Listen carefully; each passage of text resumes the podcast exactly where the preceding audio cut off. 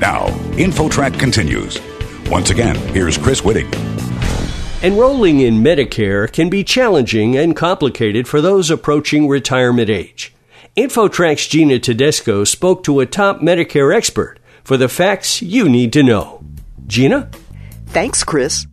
Joining us now is Martha Clopin, who hosts her own nationally syndicated radio show called Medicare Moment with Martha. So, Martha, let's start by having you briefly identify the four main parts of Medicare.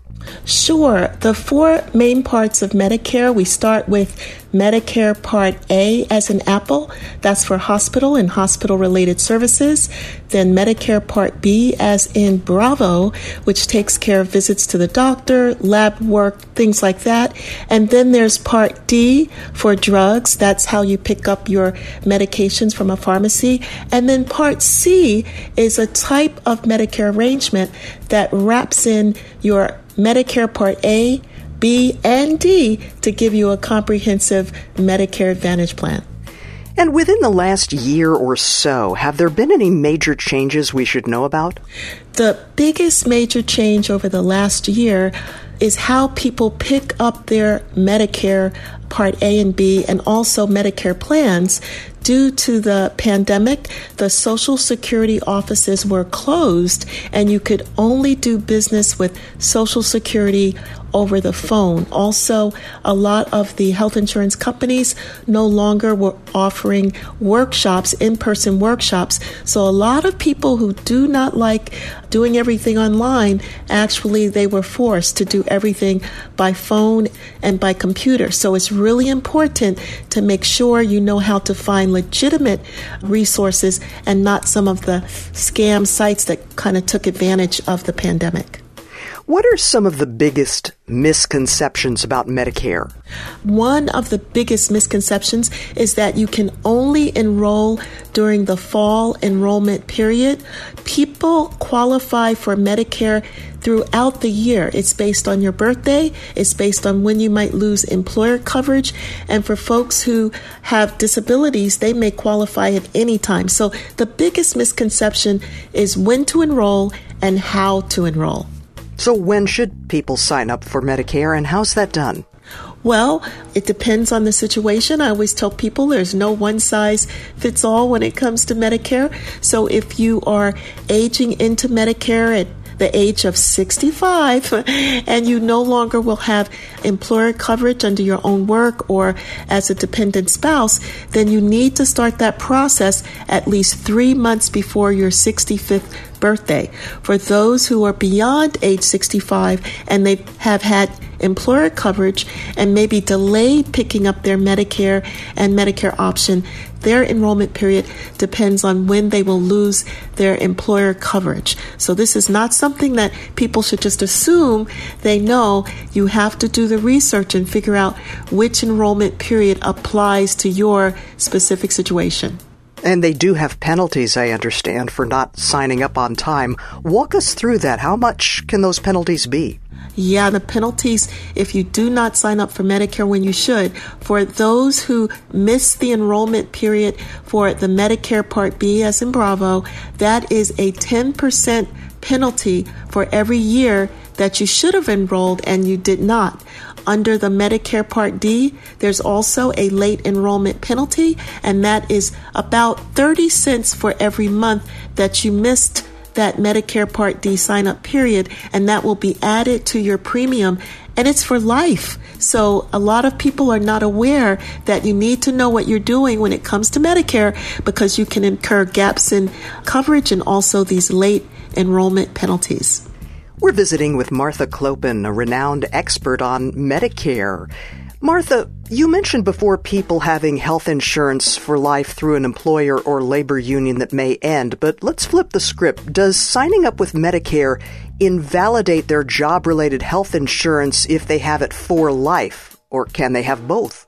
Right, that's an excellent question, and that's where there's also a lot of confusion because people think they have to sign up for additional programs, but if they have retiree coverage for life, they would work directly with their former employer to take advantage of the options open to them. But some people still need to enroll for Medicare even if they have an employer plan if that's their case, Medicare will coordinate with the employer plan. But sometimes Medicare is first and the employer plan is second. So once again, if you're not sure, it can cause some problems and misunderstandings that can result in a lot of frustration. And even a lot of folks think that their doctor's offices will know everything about Medicare and how it coordinates with employer plans, but they don't always know. So it's very important to reach out to your human human resources group within that former employer, and of course, whatever insurance plan you have through your union. And you mentioned those who are still working well past age 65. Should those people still sign up for Medicare at, perhaps eventually? The wrinkle with that particular situation is if you work for a company with less than 20 people and you're not under what's called a multi employer plan, which who's heard of that? if you're one of those folks that you work for a company with less than 20, even if the employer will continue to provide health insurance to you, you are required to sign up for your Medicare Part A and your Medicare Part B, and that will coordinate with your employer plan. Medicare will pay first, and the employer plan, if there's less than 20 employees, will pay second. So I've had situations where people did not sign up for Medicare A and B at 65 because they had an employer plan and they end up in the hospital.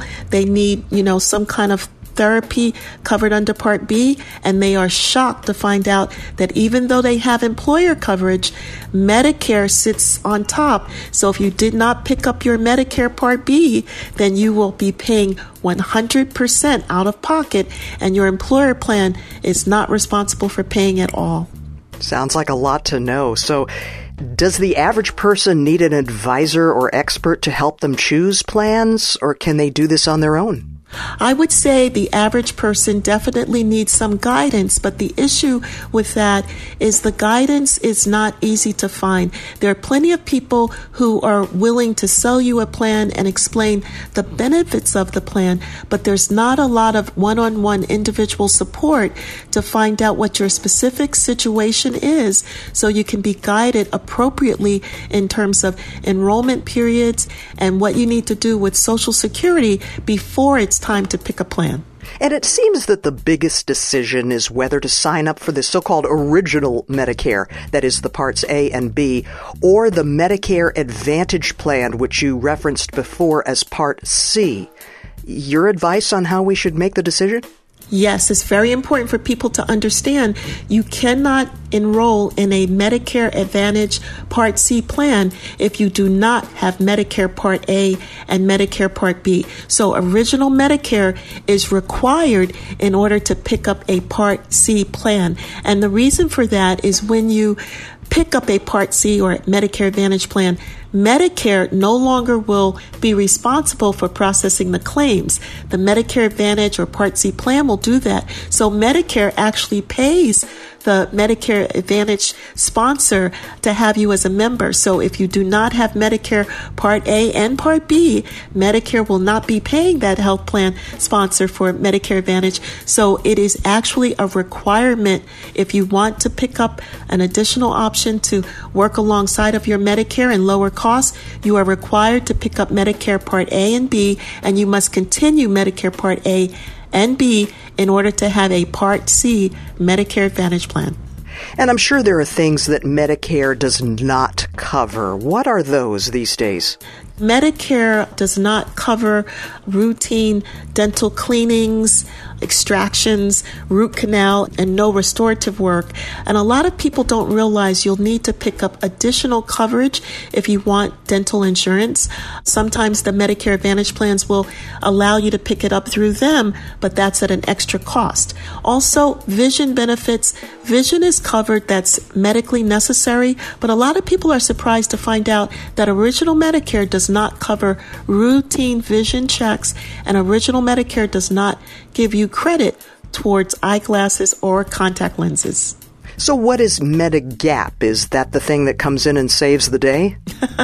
Medigap is another type of Medicare option that you can choose. You cannot have a Medicare Advantage Part C and a Medicare supplement or Medigap plan going on at the same time. But the nice thing about the Medigap program is for people who want Medicare to continue to take care of the claims and then they want an insurance plan that picks up the gaps, covers the gaps, that's when you want to use your Medigap program.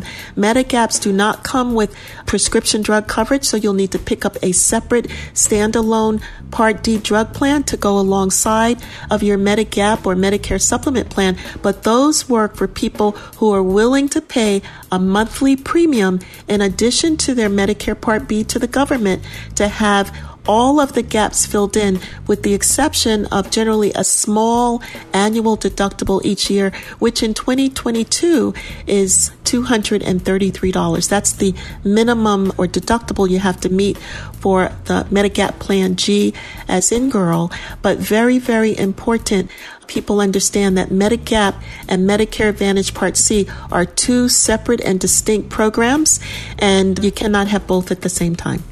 And if you sign up for the original Medicare, that is the parts A and B, can you stay with your family doctor?